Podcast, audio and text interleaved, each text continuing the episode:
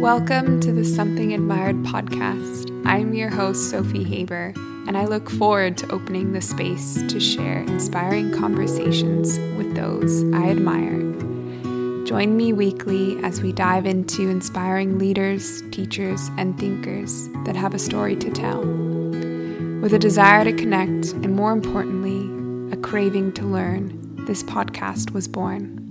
If there's one thing I'm certain about, it is that the world needs more stories being shared and admirable moments that embed in our memories. And with great pleasure, let us begin together. Welcome back to this week's Something Admired episode.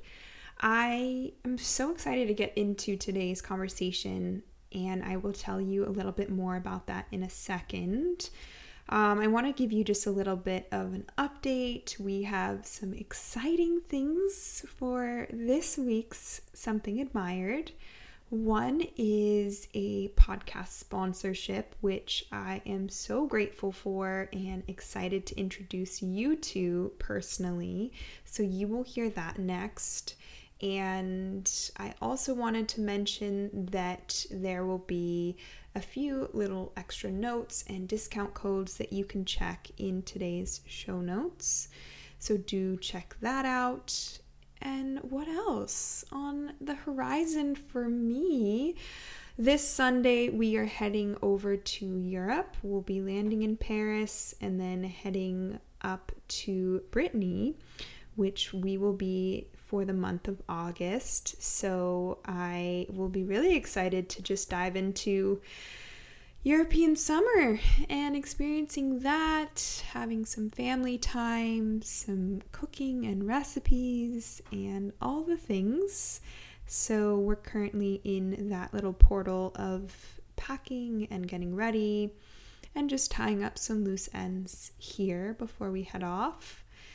So, today I am speaking with my dear friend Erin Lovell Verinder, who is an herbalist, nutritionist, energetic healer, author, and mentor. Erin is someone who is in tune with the rhythm of the seasons and harnesses the magical properties of plants to awaken our body's natural healing capabilities. Today, we meander through the many paths Erin walks between community and the natural world, the creation of her two books, Plants for the People and The Plant Clinic, as well as how to nourish our bodies in new ways amongst the expansion of the outside world. There is a whole wealth of knowledge that comes from today's episode so do write some things down. And you can also contact Erin directly through her social media, her website, and those will be linked below. So we will get into today's episode. And thanks for listening. Every single review, every single email I receive or direct message is so appreciated. And that's how this gets into your ears and your arms. So here's today's episode, and thanks again for listening.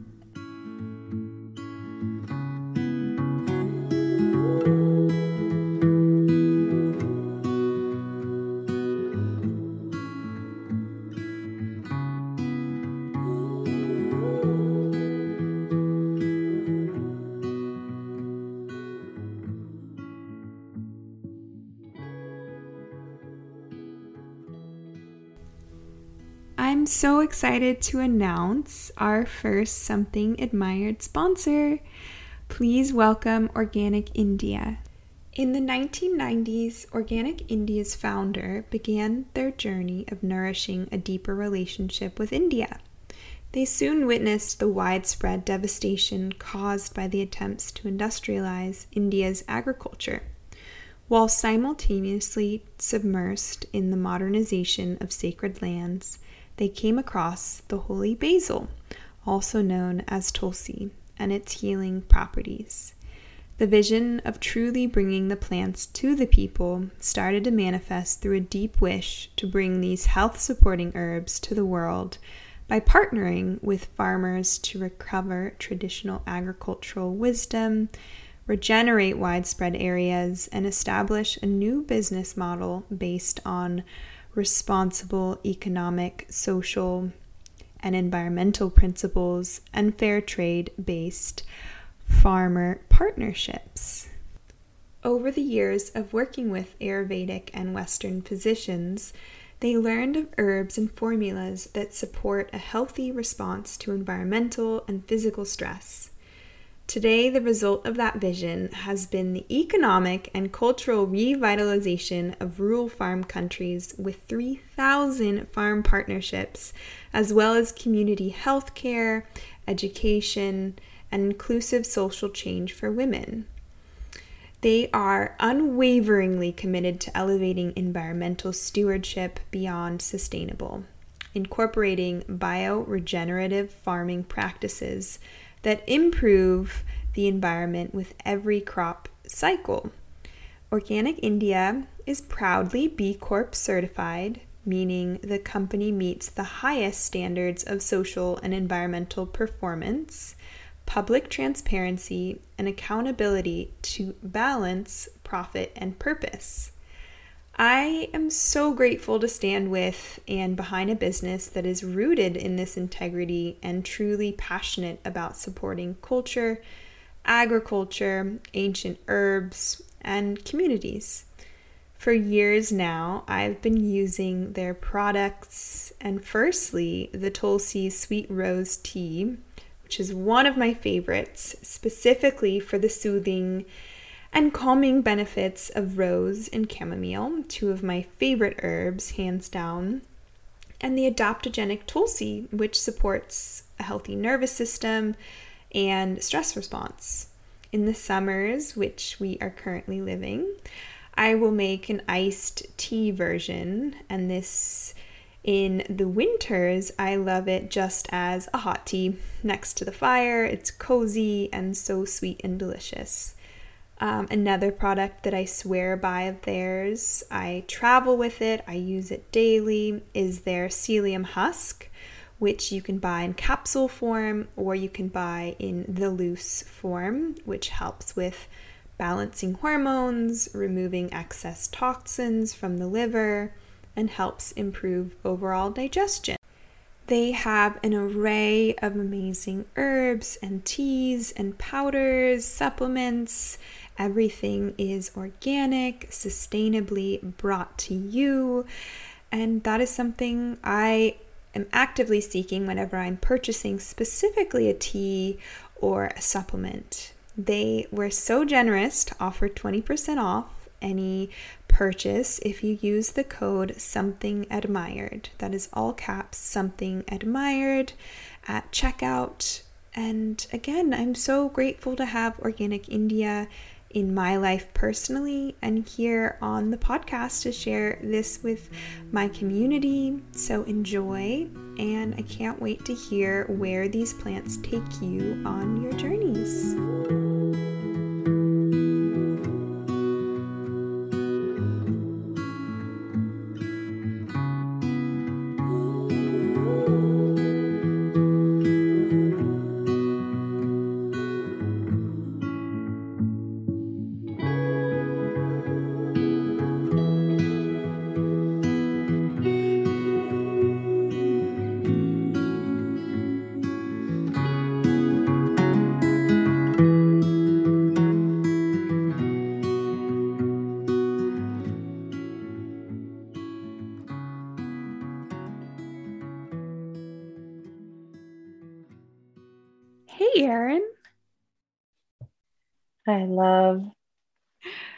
Good to speak with you and see your face. We were just catching up before this, and we are on different corners of the earth, but it's really lovely to sit down and have this next hour or so together.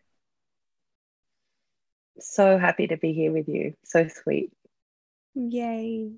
And one question that I love to start with is what is something you're currently admiring? Oh, immediately my mind just, I mean, visually, I'm looking out the window, go straight to nature. we we've just moved to this new beautiful place and it's like every window every corner every little sort of trickle of new light that i'm noticing you know it's just so beautiful so yeah nature lots of nature lots of green wind, deep winter over here and it's just spectacular so special mm. I second that and i feel like just looking at personally I know you personally, but just looking at your stories on social media and seeing the life that you're creating and the little snippets. Like I live by your lately, like whenever you share your little slides of what's in, what's been inspiring you is is so inspiring. And I want to touch on. I had this question written down, but your new home and the Cedar Church, and I just love the story of how you got to where you are and and that you've come from a church. Like i just think it's so beautiful. So maybe walk us through that journey yeah. a little bit. Yeah well i mean it's been super serendipitous.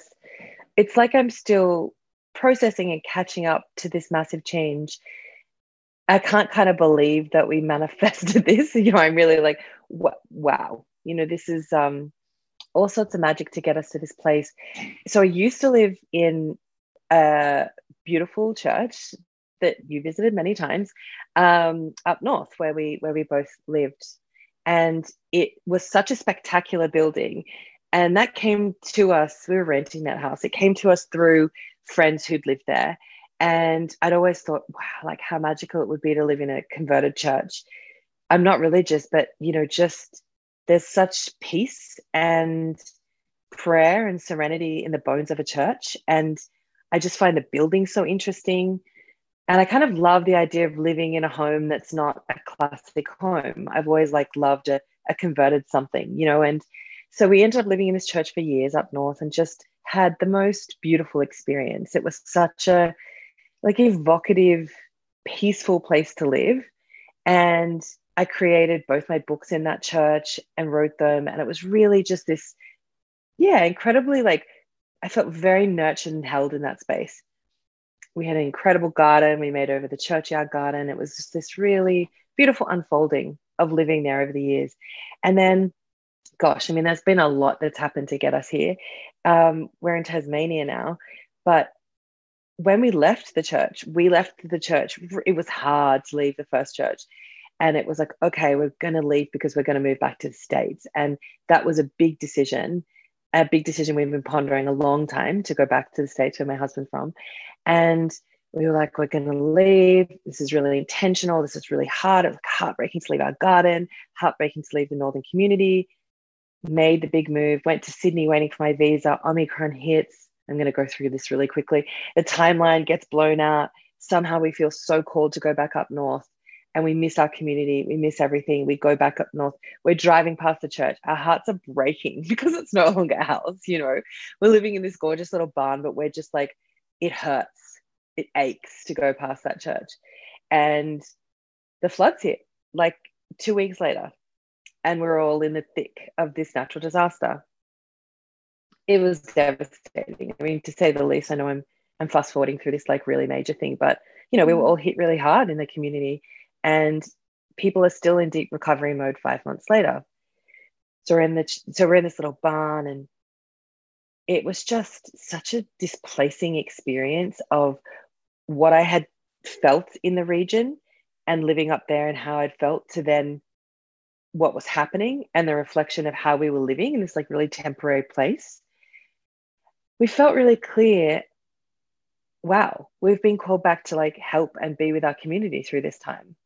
And as challenging as that was, because it really wasn't meeting our needs in many ways, we were kind of there to, you know, give. And um, I started, you know, community herbal care, like this free uh, roaming community herbal outreach program, which has been really profound and incredible. I've learned so much. And the community came together, all the herbalists and the naturopaths, to give free care to flood affected and flood impacted um, people. So that was major. But once we got past the acute point, we realized like this is we can't do this. This is not this is not good for us. This in between, we can't do this. Our nervous systems feel fried. We need home. And we realized we can't go to the States because one of our dogs has a heart issue and they're just like our fur babes. And we were like, what's our plan B? So the timeline for the States changes. Let it go. Plan B. Sitting with it. Tasmania had always been somewhere we wanted to really adventure and feel into. And everyone was always like, you guys are going to love Tasmania we'd been looking for a while, just like had our eye on Tassie for a few years. And it was just the strangest thing. A friend sent us this church, the link, the real estate link. And she goes, This place just reminds me so much of you guys. And we felt such a strong call and pull. Noah gets on a plane, comes right down. I've got the flu. So I had to trust him, which is so major. I didn't see this house before I moved in, right? Before we bought the house, which seems so whack and wild now. But I just trusted. He came down, he saw it. He was like, it's legit the most magical place ever. And we bought this house, and nothing, there was nothing in the way, honey. Like it was just total flow. And up north, we had been met with so much resistance for months. It was like, since we decided to leave the church, mm. the first one, resistance, nothing flowed. It was so hard. It was like that feeling of like walking through mud like literally, right? Mm. Like, but just that feeling of thick, heavy energy. And nothing was flowing. And as soon as we decided to buy this place, it was like boom, boom, boom, boom, boom. Everything flowed. And um, we ended up down here like a matter of weeks later. And it was just, it's just been the most trippy experience. Like we're here in this new little church house. Um, I know the first church was the gateway to this church. You know, that experience was like you know giving us an idea of a place that could be ours and we're on acreage here and it's that's what we've been seeking like we've been seeking this deep quiet immersive experience on land and we've somehow bought in the most magical place with like snow-capped mountains and rolling hills and creamy grasses and just so much peace and space it's wild so we i'm still catching up with like what we've chosen in a way. you know what I mean? Yeah, that was a long story, but that's sort of sort of how we've gotten here. Yeah. I love hearing that story because I remember seeing you at High Life and running into you and yeah. you waiting for this phone call because you were in escrow or there was, you know, you were waiting yeah. for the call that you you know that the house was yours and i remember you're like we're buying yeah. we're buying property and i was oh my god from like the week before to that next week it was this magical like yes. manifestation that really came to fruition for you and i love that story because so much of the time especially those who are tuning in from the northern rivers area or even if they're feeling like they're stuck in the muck and really like literally mm you know, wanting t- some sort of migration or some manifestation to come to fruition, like that is so possible. And like, you know, I feel like, yes, you guys were dreaming of that, but also like that was not your essential, you know, quotation plan. But there was yes. another plan for you guys that unfolded. Um, and it was like you just you hit the holy grail you know i love that you kind of Truly. mentioned yeah yeah. Like yeah. the, the first church so was the entry to the second church. Um, yes. Yeah. And what was funny about that too was that we were looking the areas that we were looking in the states because we wanted to go over and buy and we were looking kind of upstate new york and maine and vermont and like really in that kind of east um and which is very similar climate to here and we were looking at mm. like old churches and we've been looking at old like halls and like old farmhouses and these old places with so much character. And we've been sort of talking about like we're probably going to move up there. We don't have much community up there. A lot of our communities in California over there. Um, but you know, we're going to move up there and we're going to like homestead and we're going to be on the land and like it's like no, we're actually going to do that in Tasmania. you know what I mean? Like redirect, and it's going to be all those things in Tasmania for now. Wow, so fascinating. Yeah yeah. Well, I'm so happy for both of you, and I cannot wait to come visit. Tasmania is on my bucket list and adventure list of many things. Yes. Mm. It's so special here. I mean, already just getting such a deep sense of it in these few months, having just landed here, just feeling because we're we've been very quiet. We're really like immersing ourselves in in our home and and the space around it and just this space and the drive you know from town to the house is like the most stunning drive like I, I every time i do it i can't i kind of can't believe that this is this is now my new home that i mm. that i mm. get to give give back to and enjoy and it's just so stunning honey it's really wild and um wild as in the nature feels really wild there's so much wildlife. There's so much like wild, untouched beauty here. And yeah. although living in the Northern Rivers, it is so stunning and there is so much beauty there. And of course, there's wildness there. There's such a different type of energy. There's a real buzzy, happening energy up there. Here, it feels like deep stillness. Mm. And I can feel how good that is for me in this chapter. Mm. And even though I'm fighting it a little, honestly, I'm fighting it a mm. little because it's confronting. Mm. I can feel that I'm gonna lean in. I'm leaning in. I'm doing my best. It's gonna mm. it's gonna be really good medicine for me. Yeah. Yeah, I love that you have that awareness because even as an herbalist and and those listening to this conversation, I usually start with an, an, introduction on who I'm speaking with and I love to hear from their voice of, you know, who the person is and what you're passionate about. But you as an herbalist and many things, an alchemist, an author and teacher and woman and creator and all the things i find that to be such a beautiful inter- time of introspection and the ability to know when you can rest and find and relish in that solitude and also the time of when you're harvesting and when you're you know creating and, and out into the world. And and like knowing you i know you as an Aries and just, you know, that powerhouse that you truly are to actually be able to, you know, pause and be in that season and in that life is really essential for you. And i'm so curious like what walked you to the world of herbalism? Um, and you know was there mm. always this sort of wildness within you or was this it was it sort of a meeting ground of like your inner wildness and then the outer wilderness meeting or you know what was that experience like for you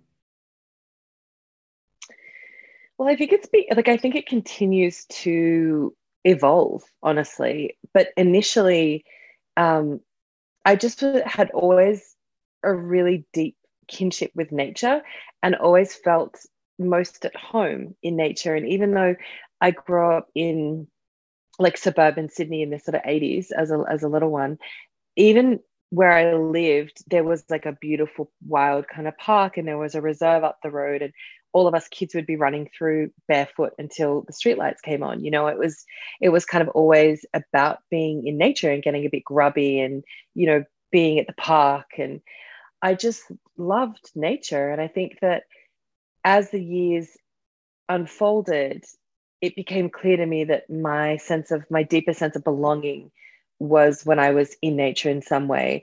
And when I started to understand that herbalism was a thing um, I got little like snippets of it kind of as like a young person and as a teenager and and then I realized like you could actually go and study herbalism in a kind of really structured sense like go and get a, a qualification learn in a college here in Australia I just felt so drawn to it I always just felt so drawn to it I mean I started really working in the field when I was I started studying when I was about 16 in a kind of classical sense. I did Reiki and I was really always drawn to like really esoteric healing.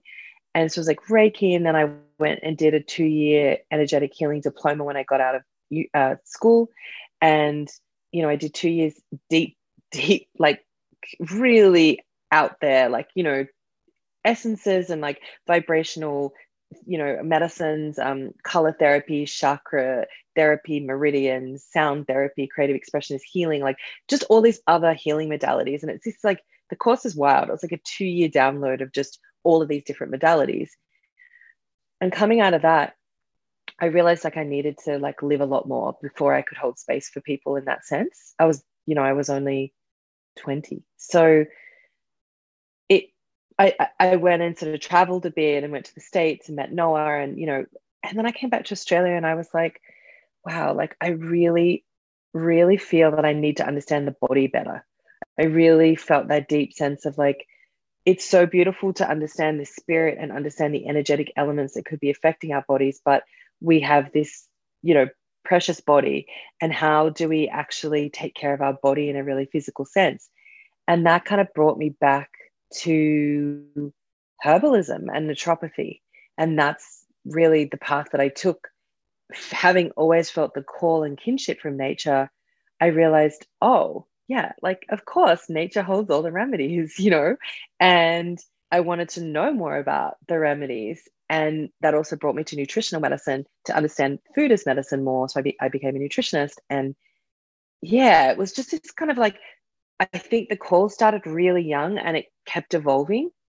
And it, it honestly, honey, I've been, you know, I've been practicing for many years as a herbalist and it still evolves. Like I mentioned in the beginning of this, it's like it still evolves for me of what it means to me to be a herbalist. Yeah. Mm.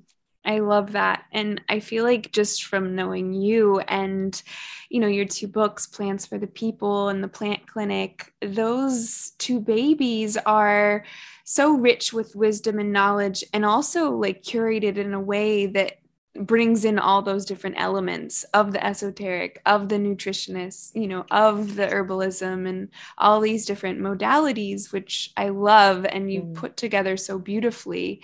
And I'm so curious, like, I love how you birthed both of those projects within the church and they both came to be.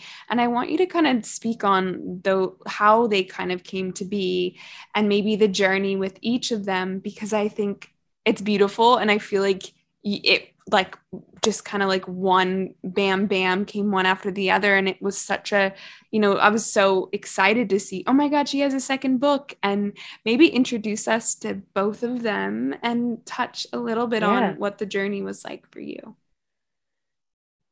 Yeah. Okay. So i mean i think i held i've held I, all the books and i'm actually working on i'm starting a third book now as well. So all the books have been like sitting within me for a long time you know and i think they um, they sit within you for a long time. I think that's my experience of talking to other people who've done books as well and like many of my friends i've got like an uncanny amount of friends who've done books and they all sort of same say the same thing of it's a quiet kind of pulse an idea or spark that's been there for a long time and it brews and it brews and i i always wanted to you know I always loved writing, you know, even as, as a as a kid, like English was one of my favorite subjects and creative writing. And I always love writing. I think it's a beautiful medium to express. And I also love books and I just love the permanence of books. And, you know, I love the the, the sense of um, knowledge shared. And it's our house is Noah's a keen reader. It's always just been full of books. And so for me, it was, it seemed like obvious to want to write. Like, a, and, you know, I think it, it sat within me for years. And I, I it was that thing of like, and I when I tell this story, I always mention this that a lot of other people around me were getting book deals because, like I mentioned, lots of friends have book have done books, and every time someone would get a book deal, it was like this little like ouch, like it hurt. Oh, why aren't I doing that? And it was just about timing, like everything is. And um, I went through this really intense period of burnout years ago when I was living up in the Blue Mountains, high on the mountains, another beautiful ver- chapter of our lives in nature um, in this little mountain cottage, I just pushed myself really hard. I was going through a lot personally, and my clinic was just so big like, owned a clinic, running a clinic in Sydney. And I pushed myself so hard, I got really ill. I went through really extreme burnout, and all I could do was lay in bed and just rest, lay in the hammock and rest. I had to take months off and just really work deeply on recovery and reestablishing my center and taking all the herbs and eating all the good foods. And but it just took time. It took time to rest.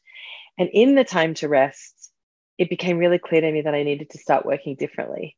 And i needed to funnel my my the way i want to teach and the way i want to show up in the world in a different way. And that's when plants for the people was really born. It was born out of that it's time to shift Erin. And um, getting that really deep download which for me being a double aries like sometimes i have to be put so in my place like and often it's physical stuff which sucks because you know getting ill is the pits and but often like i'll hurt my back really badly or I'll, like i ha- i get really like you need to lay down now Erin and you need to rest for a week or you need so it's it's it's often in those times where I really just surrender to deep rest that like the biggest shifts come through to me which I totally just heard what I said. So um that, you know I get it. I get it. Um yeah. So I I was walking down the street like maybe a year before that and the name plants for the people just came to me and i was like that's a really good name. I'm just going to put that in the back of my head put it in my notes on my phone and so when i was sat down to kind of think about what i wanted my first book to be that name was the name was actually the thing that was the doorway to the book. And i knew that i wanted to write a book that was about remembrance about reigniting passion for people who maybe have forgotten the, the, the power of plants. And, you know, in these last generations, particularly the last generation, say from my mother's generation, from between, sorry, my, my grandmother to my mother, there's been a real sort of loss of that like everyday knowledge of herbalism. And so our generation has really been the felt the brunt of that, felt the absence of that connection, communion, and understanding of passed down knowledge so the book was the the intention was to like remember and bring that all to the forefront again with like 40 beautiful kind of common plants in many areas of the world particularly you know europe north america and many that grew here in australia. And just telling the stories of the plants again and telling like sharing with people like how do you make a tea? How do you make what's the difference between an infusion or a decoction? How do you make a syrup? It was just very simple. But you know and i know you know me like I, i'm a total pursuer of beauty visually. And I, you know, I, I I've got a Libra in rising, and I think I blame it on that a little bit. But it's like this, you know, this everything has to be really like perfect and balanced, and you know, visual and um, like it felt. I, you know, I'm a feeler through visual beauty, and Nate. There's nothing more beautiful than nature. You know, there's just simply nothing more beautiful than nature. And the book was really driven by intending to capture the beauty of nature. And Georgia Blackie, who's a dear friend of mine, she captured it so beautifully, all the plants, and you get to like learn the look of the plant and then the story of the plant. And so that was Plants for the People. It was a, it was a, so I birthed the idea there, got a whole lot better, got the download to change my whole life, move up north, which I see that this is another one of those chapters. you know, I've done it again um, in this different way. Yeah and um, made this really quick shift, moved up north, moved into the arms of the first church house, and wrote plants to the people really quick, quickly, actually, just like poured out of me, honey. It was like, boom, it was there. It was just the timing. It needed to just click in. And we shot a lot of it in the States. We went on this beautiful like plant pilgrimage and we went and met herbalists and, and growers. And it was just such a cool thing to do. It was so fun. And just the spirit of herbalism was so like infused in that book, like in a really tangible way, which I feel people always reflect back to me, which is such a beautiful thing. Um, and then I'm just thinking that came out in the eye of the pandemic. So the pandemic hit, and I was like, oh my God, like releasing a book in the pandemic, like, what does that even look like? Luckily, I got a few events in, you know, before that book came out and I got to share in community and, you know, down to different cities and whatnot. But it was actually perfect timing. Like we were all, you know, it was March 2020 and we were all at a loss. You know, we were all like, we, st- well, very soon after that, we were stuck inside. We were having to look at our homes, having to look at our gardens, having to look what's in our cupboards to nourish us. And actually it was perfect. It was the most perfect time for plants for people to be born. And um, really quickly, once Plants for the People went to print, I pitched the plant clinic, and that I knew that that was the sec- I knew it was like the the sort of sister, the grown up sister to Plants the People, and I got to say a lot of things I didn't get to say in the first book. Um, the plant clinic is like this really chunky book that takes you through the body and body systems in different ways. So there's like a vitality section, there's a emotion, mind, spirit, there's a detox section, there's a gut section, hair, skin, mums and bugs. And in each of those sections, there's these kind of daily plant protocols that take you through. Let's say you've got like a cold. How would you work and su- work on and support with the plants a cold and it takes you through like morning to night. and that was really awesome for me because I got to use all of my clinical experience that I like help people, you know, with in clinic and take them through a day. And the book is essentially a recipe book. Like there's, I think, I think there's like 150 recipes. There's a lot of recipes in plant, the plant clinic. And, you know, like how do you make this cream? How do you make this tea? It's like all of my favorite things, like the eczema cream that I use all of the time for clients. Like I got to share that with everybody, you know, and and it's such a profound cream. And it's just that kind of stuff. And it's just it's a beautiful it's visually really pretty, you know. It's um it's like a real how-to you know plant the plant the plant sorry plants with people you learn the plants again in a deeper way and the plant clinic helps you sort of take it to the next level of applying it to your body for sort of healing and to also give back to community by learning those skills again that's a long story but that's how they both came to be um, yeah. And no my husband designed the second book which was really beautiful. It was really collaborative and it really is us in a book and georgia shot it again. And um yeah it was just a really it was a hard book to write i have to I, yeah that was tough. It was also like in that we released again in the pandemic so two books in the pandemic. And it was a tough book to write. There were so many moving parts to that book but we got there. Which is we got there and it's i'm really proud of it. Mm. Well, I was so excited to receive the plant. Cl- I got the plant clinic book.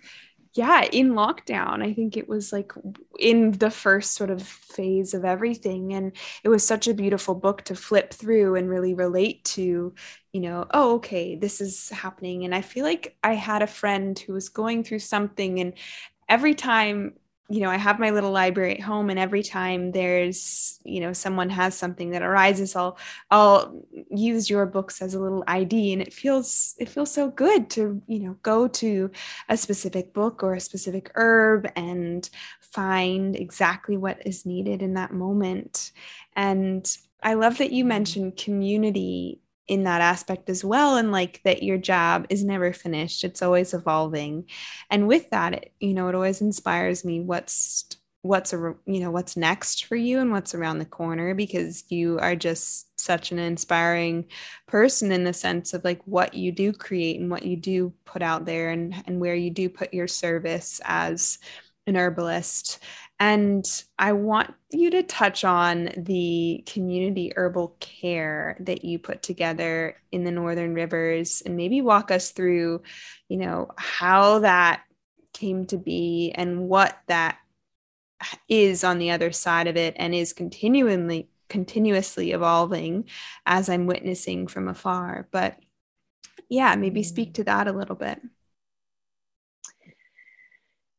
Yeah that's been a it's been so huge for me this year. It's again this it's an interesting thing. It's like these little parts that brew quietly away in me how they sort of come to light. I have always been pretty like at odds at war a little around the accessibility of herbalism and naturopathy in australia in particular because it you know it really is a um,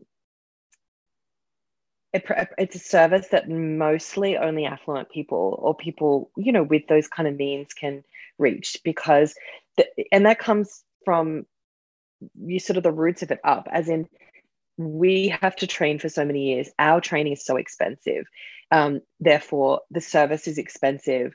The you know the accessibility of medicines and how much medicines cost. And so there's a it's a there's a lot to that right? But for me, I think I was always, there's a part of me that's always really felt like this should be accessible to everyone whenever they need, you know, and um, that's a that's a huge part of like why I wrote the books as well because it's like I could teach and educate in this way where you know maybe you can't work with someone for hundreds of dollars for the appointment and you know spend all the money on the medicines but you can buy a $40 book and self learn a lot right? So that was like a part of me doing the books as well. It's like a little bit of a like pushback into like making this information as accessible as possible yeah?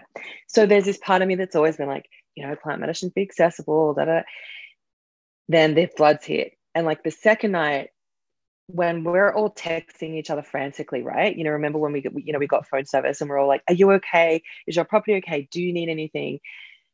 Everyone was just so traumatized. Everyone was so stressed. Everyone was so anxious And it just dawned on me really, really strongly. Like I woke up in the morning on that second day and I was like, we need to start a free plant medicine, you know, a free medicinal clinic, a free naturopathic clinic.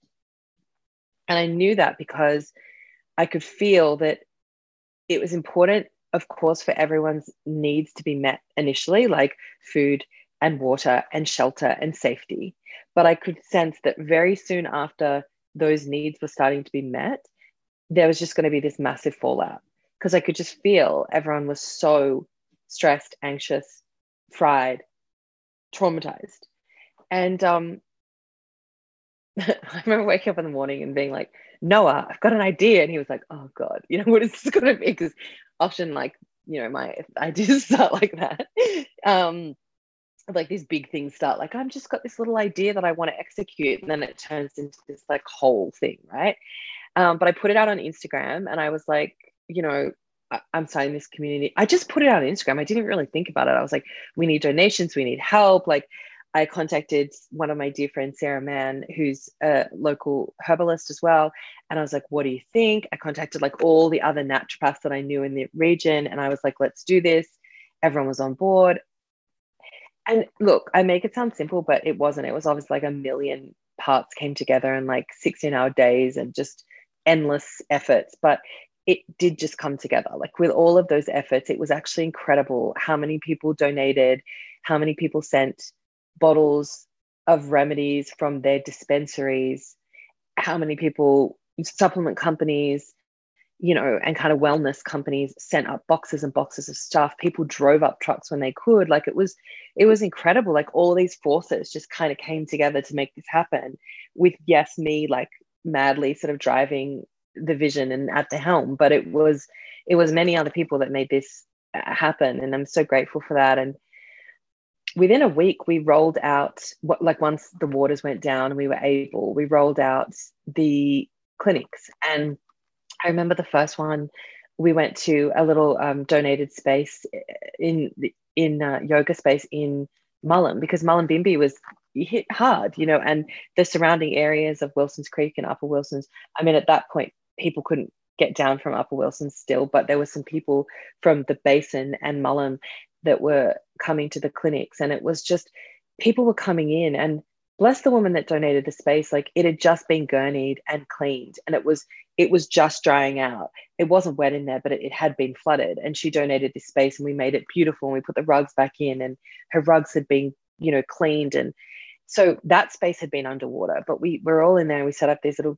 you know table of remedies and chairs and we've got some bottled water and it's just really bare bones and people all come in and and there were so many tears. I mean, people were just crying because it was the first clean space and safe warm space that they'd been in, you know, for a week or so.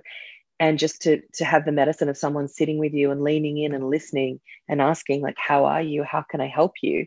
And then giving you a free bag of remedies. It was just like such potent medicine. It was such a good feeling. And it like, uh, like it it lights me up to to have been able to do that for the community because it's something that everyone should be able to access. And um, in this time of turmoil and disaster, to just come in and say, We're here to support you and we're here to meet your needs. And how can we help? Was a really beautiful thing.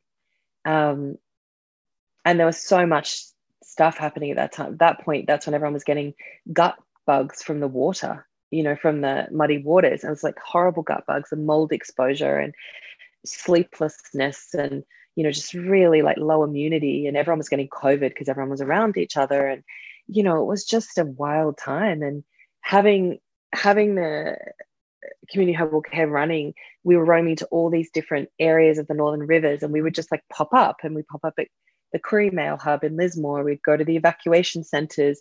We're up in Murwillumbah. Like it was a really it, in those early days, it just felt like so necessary and so important. And it still does, and it's still going, which is amazing. We're five months deep, and now we're in recovery zone. So we do we pretty much do a weekly clinic, and yeah, we're still there to be of service, and it's still so needed, which is amazing. And we have a headquarters, and we have all these incredible donated remedies and these beautiful team, and it's just been an incredible thing. Yeah. Mm, I it like like seeing you talk about it lights me up because I can see how mm. passionate you are about this and it gives me chills yeah. as you were speaking about it because I know I remember that like that idea that you had and to see it executed yeah. and actually get the plants to the people was just yeah. you know so beautiful yeah. and also something that you know in a mm. natural disaster and in crisis and in certain situations like that you know i think there's again like you mentioned these different stages of healing and plants and you know flower and essences and you know all these different natural remedies i think work on a totally different level and you know yeah. that that stuff doesn't leave right away. It really takes so many layers to help deal with mm. the trauma and the healing of what arose in the situation.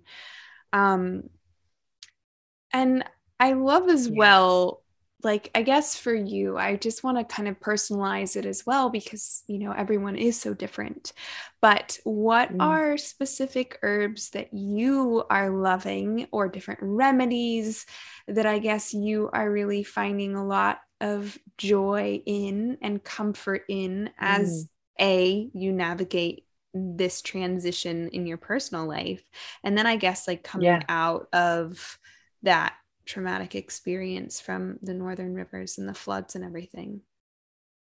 Yeah, it's a good question. I mean, I think my honestly, like my sense of self care and and gentleness with self. It, I mean, it as in that e- equaling self care, just like fully went out the window for so many months because I kind of mm. went into my own survival mode and like absolutely prioritized community herbal care um, to get all those remedies out. But and to get that project like going it was a lot and it took a lot of mm. me but um and it was like i what i think i mean I, I you know i witnessed the water rise like in front of our little barn house like i'm you know like i've never seen anything like that it was totally terrifying and it happened twice you know and but we were up high enough but we were you know it was the feeling of like well this is coming in on us but not in a way that of course somebody who experienced flooding in their house did but just visually it was really traumatic and then seeing you know friends lose everything. And like i think it was just such a trying time.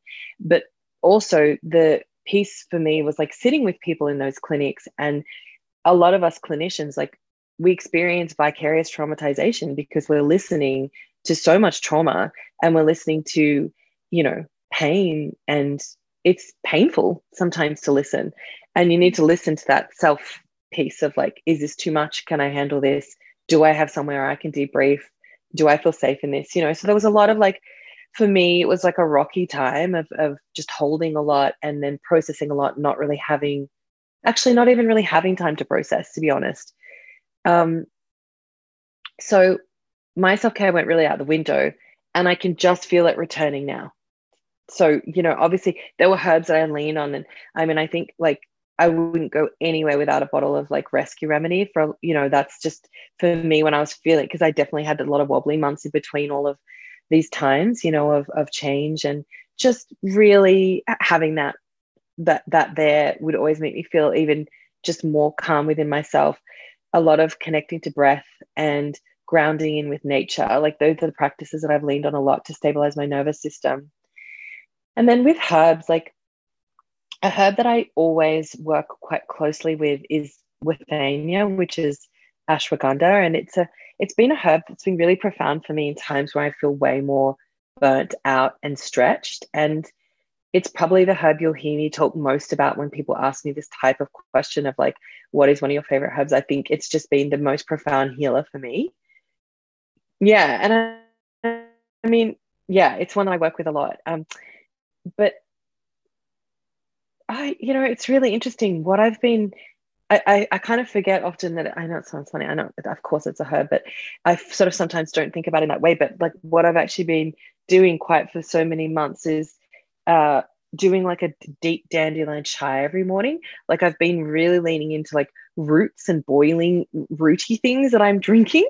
And I think that that's also just a subconscious pull to plants that are far more energetically grounding and nurturing, like the root system of a plant, those deeper, rooty, hardy plants that can teach us um, also about strength and resilience and the the the nourishment that comes from uh, the root system and I've been actually drinking a lot of like rooty plants and dandies and things like that for months now. And I can see that that's, I wasn't really thinking about that actually until you asked me that question, but it, it's like something that I've been doing subconsciously to ground myself as well, mm. um, which has been really helping. Yeah.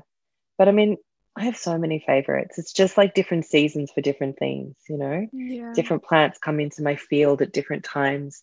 And I always look to what's growing in, in your environment as a, as a message as to what you need. And it's funny because we came onto this land and I was like, well, it's deep winter here. There's really not going to be, you know, much growing. Um, that because everything's very low, like the grass is very low, you know, as in there's not, I can't even sort of see like many weedy things on the grass growing or, and I walk over to the corner of the acreage and I'm like, oh, like, is that you? Is that you, friend? And it's like the wildest patch of nettle growing. And oh I'm like, oh, oh my god this is amazing you know oh nettle my friend nettle i love nettle it's a plant that i work with and i work with a lot and also when i was going through deep burnout nettle and oat straw infusions like overnight infusions were were a really potent part of my recovery and it was a ritual that I would, you know, pour the herbs uh, out at night with the water and let it sit, strain it out in the morning, warm it ever so slightly on the stove top, and sip those, you know, throughout the kind of morning and the day. And just so to see my friend Nettle again at a time where I'm way more tired, I'm processing for sure. I'm processing a lot of that vicarious traumatization and restabilizing my nervous system. And there's my friend, you know, it's a beautiful thing. Yeah. Mm, I do. I love that as well. That combination of oat straw and nettle and the infusion, mm. the overnight infusion. I I come back to that a lot. I used to do that daily, but um, and another yeah. thing you mentioned as well, the dandy, like yes, that is totally, yeah. and even in the midst of winter, I feel like that in itself is like a really great ally yes. for you know yes. going within and grounding. And actually, it's funny, Lucette mm. just sent me a little, I think it was like a little video on Instagram, but it was um a recipe for dandelion blossoms infused in honey. Mm. Um, because so here nice. on the yeah. other side of you know the seasons, we're in summer, and so all in the mimosa summer. blossoms yes. are blooming. They're stunning. So beautiful. Stunning. And so I've been infusing so that in honey and mm. making like a little sort of um, sweet infused honey. But um, I, oh, you know, I'd be so, so lush. Curious Mm. Yeah. Yeah. I'd be so curious about roots and infusing that in honeys as well. Mm, I feel, I mean, roots take, they need a lot, they, they really sort of need the heat to extract a lot of medicinal elements. Mm-hmm. So there's mm-hmm. that's why roots are a little bit more kin to being boiled, like in a decoction sort of situation where you're doing that long boil for sort of 20 plus minutes to really kind of awaken the roots and um, bring out, encourage like to bring out those medicinal um, mm. constituents and powers. So they don't do as well like in a honey kind of setting like a flower would or a, mm-hmm. or, or, a mm-hmm. leaf even like a flowering top but they sort of love to yeah love to be boiled to get that kind of awakening mm. out of the root again um, but the dandy chai for me it's like a we wake up every morning boil it you know the chai i've got like a chai mix i make boil it for sort of 10 minutes and a little bit of water and then like we add our plant milk on top and just infuse that and it's just the nicest most cozy mm. drink especially in winter but also saying that if you do that and you allow that milky you know milky tonic to cool and then you pop it over ice. Oh, a dandy chai is like the best thing ever with a little drizzle, drizzle of honey. Oh, love it. It's so yeah. good. And you know what's crazy is it's so hard to find a really good dandy chai over oh here. God. It's impossible. I know. and I like know, I remember, yeah, I remember when the yeah. turmeric, you know, or the golden milk, that's what it's called. The golden milks, which is yeah. the turmeric latte right. type of latte. vibe Yes. Yeah. Um, I remember it was non-existent here in California specifically, and then now everywhere you go, there's golden milks. Um, but yeah. I, you know, I the dandy like it's not here. I'm, and that's one thing I'm really missing is the dandy, dandy, dandy latte. I find it fascinating. I know exactly what you're saying. I mean, there's this. The, I mean, Australia's I think always be, had these kind of always been ahead in these sort of health trends in many ways. On I know that's not a trend to drink dandy, but you know the the things that be like the turmeric latte becomes a trend, right? But I think in ways Australia has this like a little aheadness in some ways. I mean, because I, I spent a lot of time in the states and I'm always like baffled at certain things I can't find. But then on the other side of that, there's there's this like incredible amount of choice that you'll never get here in other ways, you know. But I'm always like I'm always outraged that nobody has a good chai that is like a brewed chai over there. like I'm like, why? Why don't we have a brewed chai, not a syrup with sugar in it? Um, that's not chai, you know. And um, I mean, obviously you can make a syrup reduction, but you know what I'm saying. That's not like a classic kind of chai. And then dandelion, but I think it's just about making your own. You just got to, you know, get the elements like you get the dandy root, uh, the chunky roots, and you then you get, you know, your cardamom and your star anise and you know your ginger and your black pepper, and you just have to blend yourself, which is a little harder, but it's really easy to do. Yeah, it so is. And I think we're so lucky to have that, you know, the milk that's brewed from the house and then yeah. also the loose leaf teas and and everything. Um, and you know, it is it's we're so lucky. And I feel like you can relate with relate to this as well of, you know, spending time in the States and and then over there I remember when I first moved to Australia, I was like, where are my plants? You know, where are all my natural yeah. or er, sorry, my familiar faces and and you know, I remember that one time that we you messaged me and you was like, there's a whole bunch of goldenrod. We need to go harvest.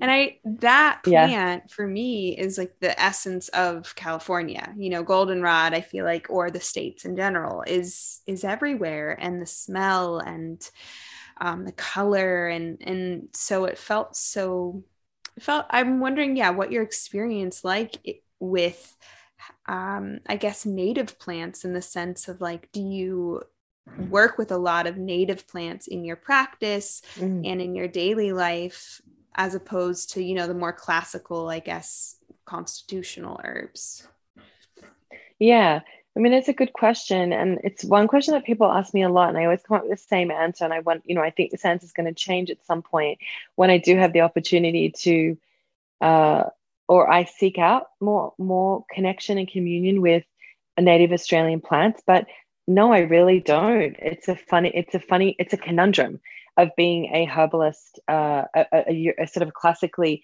European trained herbalist in Australia. It's a really interesting conundrum um, that I always, particularly me and, and one of my dear friend Sarah Mann, who I've mentioned before, who's really involved with community herbal care and a really epic herbalist. Um, she and I often talk about this conundrum, you know, because, and my teacher Jackie Bushell, like where you are, we always talk about, you know, bioregional herbalism, like the herbs around you and learning, you know, the herbs around you, because a lot of those eh, sort of Eastern European plants, also those pan sort of Pacific Asian plants and North American plants actually do grow here in Australia. Like a lot of them do. So you do you are working with plants in your environment, right? They're they're, you know, like for instance, like up north, it's like an incredible amount of Centella asiatica, like gotu kola. It's it's everywhere. And that's a really classic sort of pan-Asian um, you know, uh, humid, like loves humid environments, grows in different places around the world in humid environments. But there's also like plantaigos, Plantago lanceolata, and there's also um, like goldenrod, and you know there's roses like rose hips, and there's there's elder everywhere up there, and rosemary and lavender, and like you know you obviously there's all these plants around you that you could access that might be cultivated or grown wild. But in terms of indigenous plants to Australia and indigenous medicine. I have to say, when we were studying, there was absolutely no plants taught that were indigenous to Australia because a lot of that knowledge has been held dear and kept safe in indigenous community. Absolutely understandable. It's their medicine. And it hasn't been taught in a mainstream herbalism way as an Australian herbalist. It's something that I do know some herbalists who work closely with Indigenous medicine, but they've done a lot of training in community with Indigenous teachers, or they've learned on the land in community.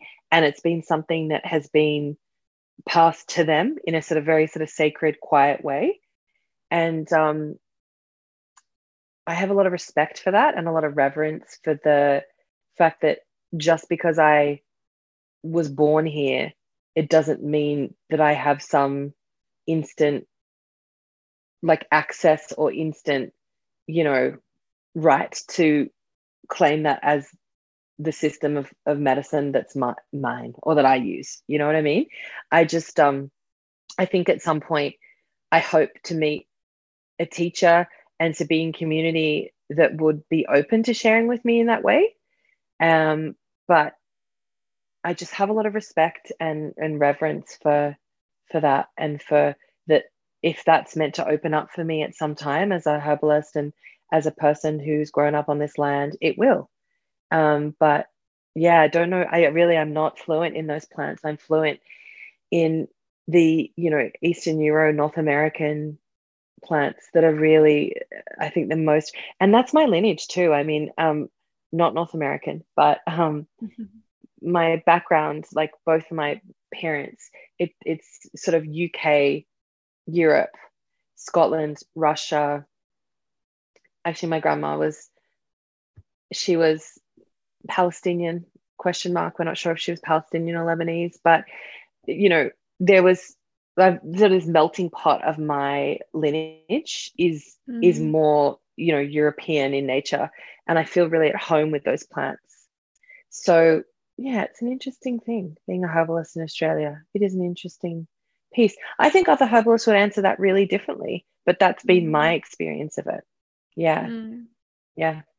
Totally. And I feel like it is it is this really sort of uncharted territory in the sense of for many um, you know classical European sort of structure in the sense of what you learn and in the way mm. that you study and and how that plays out it's you know i think it it like when you think back in the day of like folklore and and you know the grandmothers would pass the knowledge and wisdom down to their grandchildren and it would just sort of unfold in this very natural evolving way. And mm. i feel like i can't speak for them but with the indigenous and the communities in that sense it is that aspect of kind of like firsthand knowledge. Um, so yeah i'd be curious as to mm. what how that weaves into modern um you know the modern world of herbalism and i guess one question i do have for you because i do have a lot of friends who either a are currently studying or b are really looking to go down that avenue of whether it's herbalism or in some shape or form of of that because um, I remember you had such a beautiful. I really loved your part of your story of you know you had a mentor that you really um, i think it was that, that elder woman in clunes if i'm wrong but mm-hmm. i'd love to hear you know your just what you would tell someone who either reaches out to you personally about mm. you know what are the stages of following that vision of either becoming an herbalist and, and what are some different routes that one can learn more about herbal wisdom yeah i mean yeah uh, so much to it i i mean i offer like one-to-one mentoring and then i'm about to launch the mentoring programs i think i'm hoping it's been such a full time so i'm hoping by end of year or early next year and to, to be able to like because i'm going to answer this in like this really short way, right? But it's like mm. there's so much to it. So that's why I'm offering those things because there's mm. so many people that approach me and go like, how do I do this? And what course and how to like what are my mm. options? And it's and and there's other people that are like, I'm curious about the plant path, but I don't even I'm not even sure if I want to study it. So I've sort of mm-hmm. been working on these two different avenues of mentoring programs of people who are studying or people who are sort of curious to get onto the plant path and and and people who are graduated as well. So it's kind of um I think that's a really big piece because I think what is happening and what has happened is we are really lacking those mentors and lacking those elders and lacking the people to to turn to and go is this a good idea? What do you think about this? What was your experience? I mean because community is fragmented and it's a really different different experience of community these days and we're not you know we're not in our sort of traditional village setting where where we're we're having to learn in really different ways. And um herbalism like you said was very much like handed down knowledge between families and between villages and between sort of communities and and how to keep that spirit alive in this modern day world is is really interesting. And um, an interesting question and i'm super curious about it and it's something that you know drives like a lot of what i do as well and how i connect with people and show up. And for me like the ladies in Clunes, oh, they're beautiful, but I really just connected with them very briefly around um, the the books, uh, the particularly the plants for the people, because I was like, oh, I need to, I really need to photograph like these plants, and I'm not growing them right now, and put a call out like, who do you know, everyone, and and actually one of our friends, Nicole, was like, these two beautiful women are, are really epic herbalists, and they've got great gardens and in Clunes, and I contacted them, and they welcomed me into their gardens, and they pulled up their garlic and they pulled up their fresh ginger and whatever else they were growing that was photographed in the book and it was a really beautiful thing and shared cups of teas with them many times and they learnt um uh, I'm not sure if both of them I think maybe both of them learnt from through Dorothy Hall who is a very well-known Australian herbalist. So their lineage uh, who's passed now but their lineage was uh, Dorothy Hall lineage. And they were talking to me about and she's a bit of a sort of icon in the Australian herbalism field. And they were talking to me about some of the lessons that they'd learnt from Dorothy Hall. And that was really sweet too, because that's way, you know, I'm way uh, years beyond that, like many, you know, you know, many sort of decades beyond when Dorothy was teaching.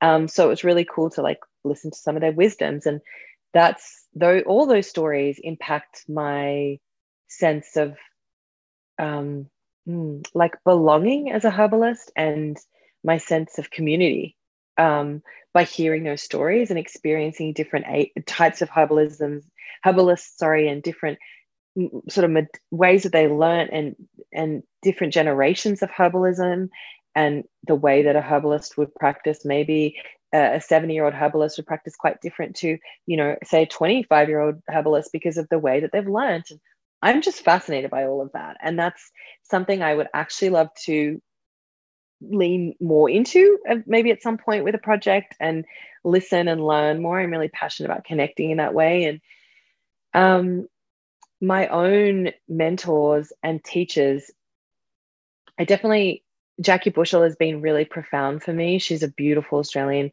herbalist and, and flower essence wizard and storyteller. She's doing a lot more storytelling of the land. And oh my gosh, you guys, if you get a chance to like find her or listen to her. She's on, I'm releasing a podcast soon. Hallelujah soon. Um, and she's on that episode. I know, amazing. Um, finally. And I've been trying to do that for quite some time.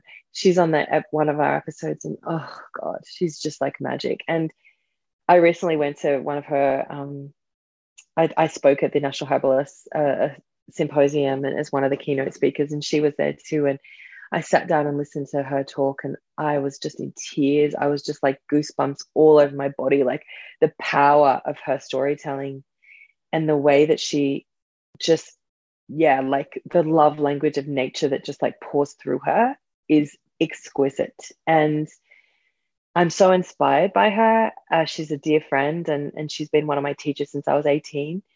But a lot of my path has been really self-taught and full of self-discovery to be honest and i wouldn't say that you know i've i haven't been i haven't like spent years studying under one person in this way it's been a lot of yeah self-discovery and self-taught wisdoms and um experiential like being in nature like really just being with the plants and and listening and and feeling and sensing and, and allowing the time to unfold to create those relationships with the plants. Like that's that's what has taught me has been my greatest teacher um, is just allowing the time and space to be with them.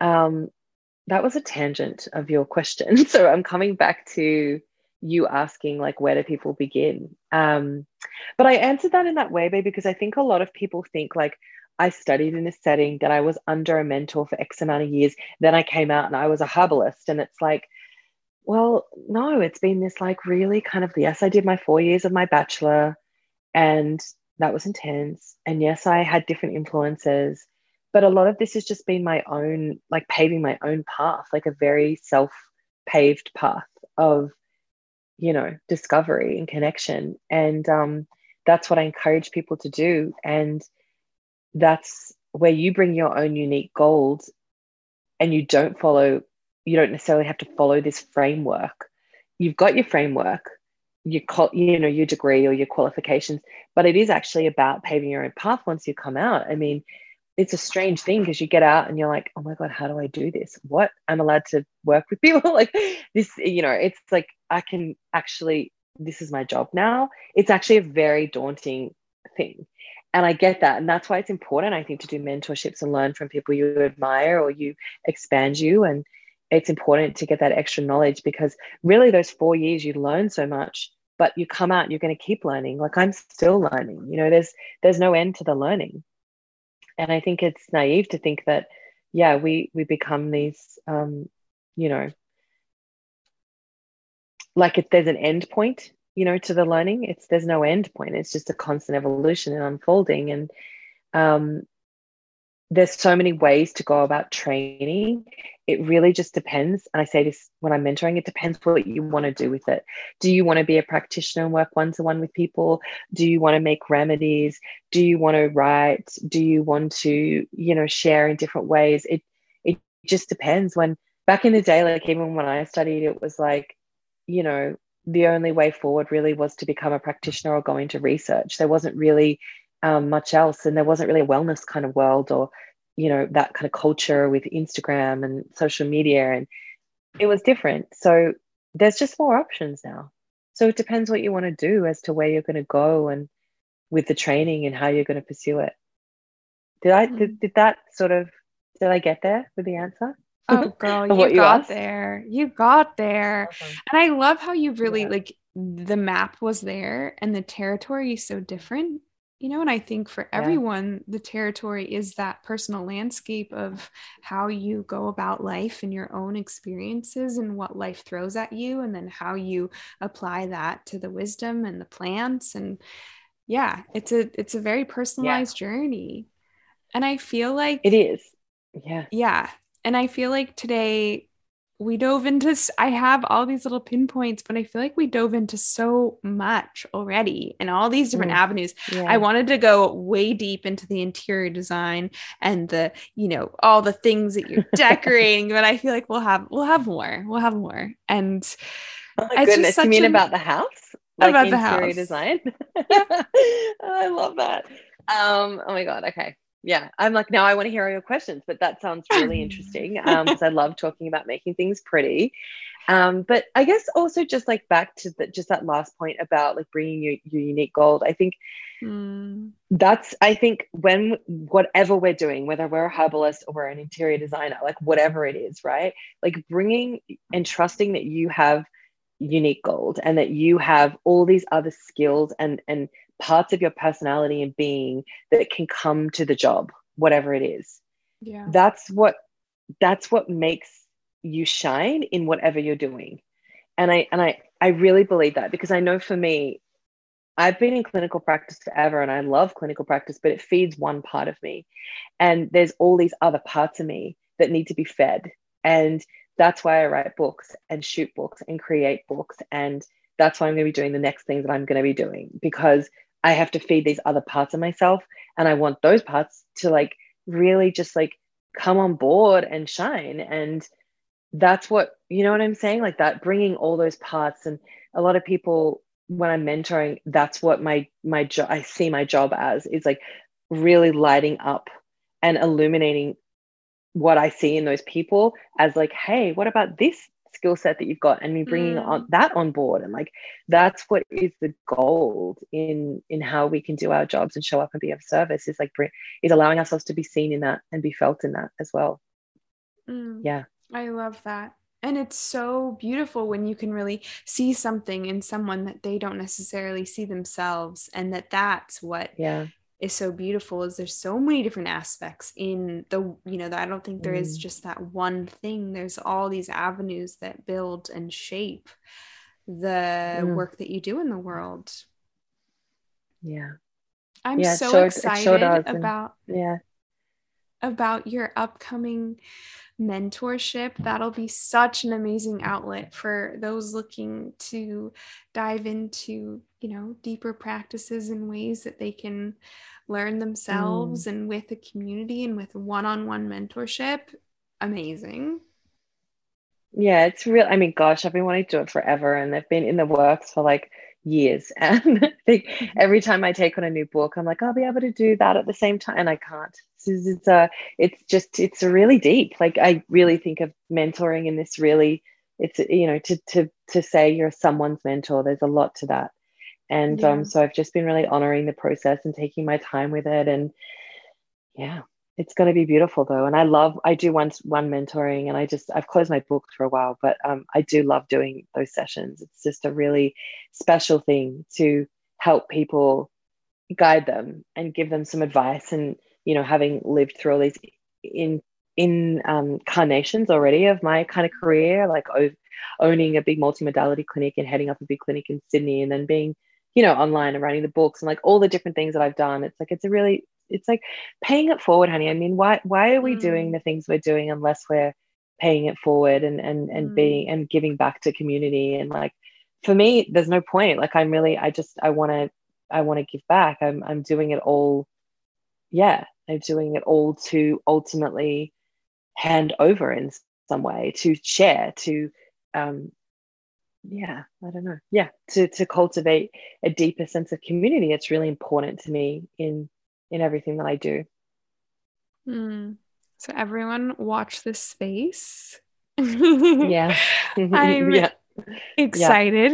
Lots of things on the horizon. And Erin, today was so beautiful. I miss you so much. And this just warmed my heart on all levels, being able to just watch you light up in ways that I know that you are passionate about. And uh, for anyone listening, I'm going to add all of Erin's details in the show notes so you can learn more and follow along on the upcoming endeavors.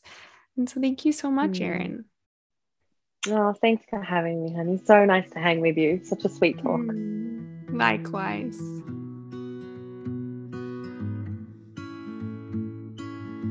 Thank you for listening to today's conversation. If you have admired and found insight in any territory we covered, please share with someone you admire or leave us a review. Thank you again, and your support is so appreciated. See you next week.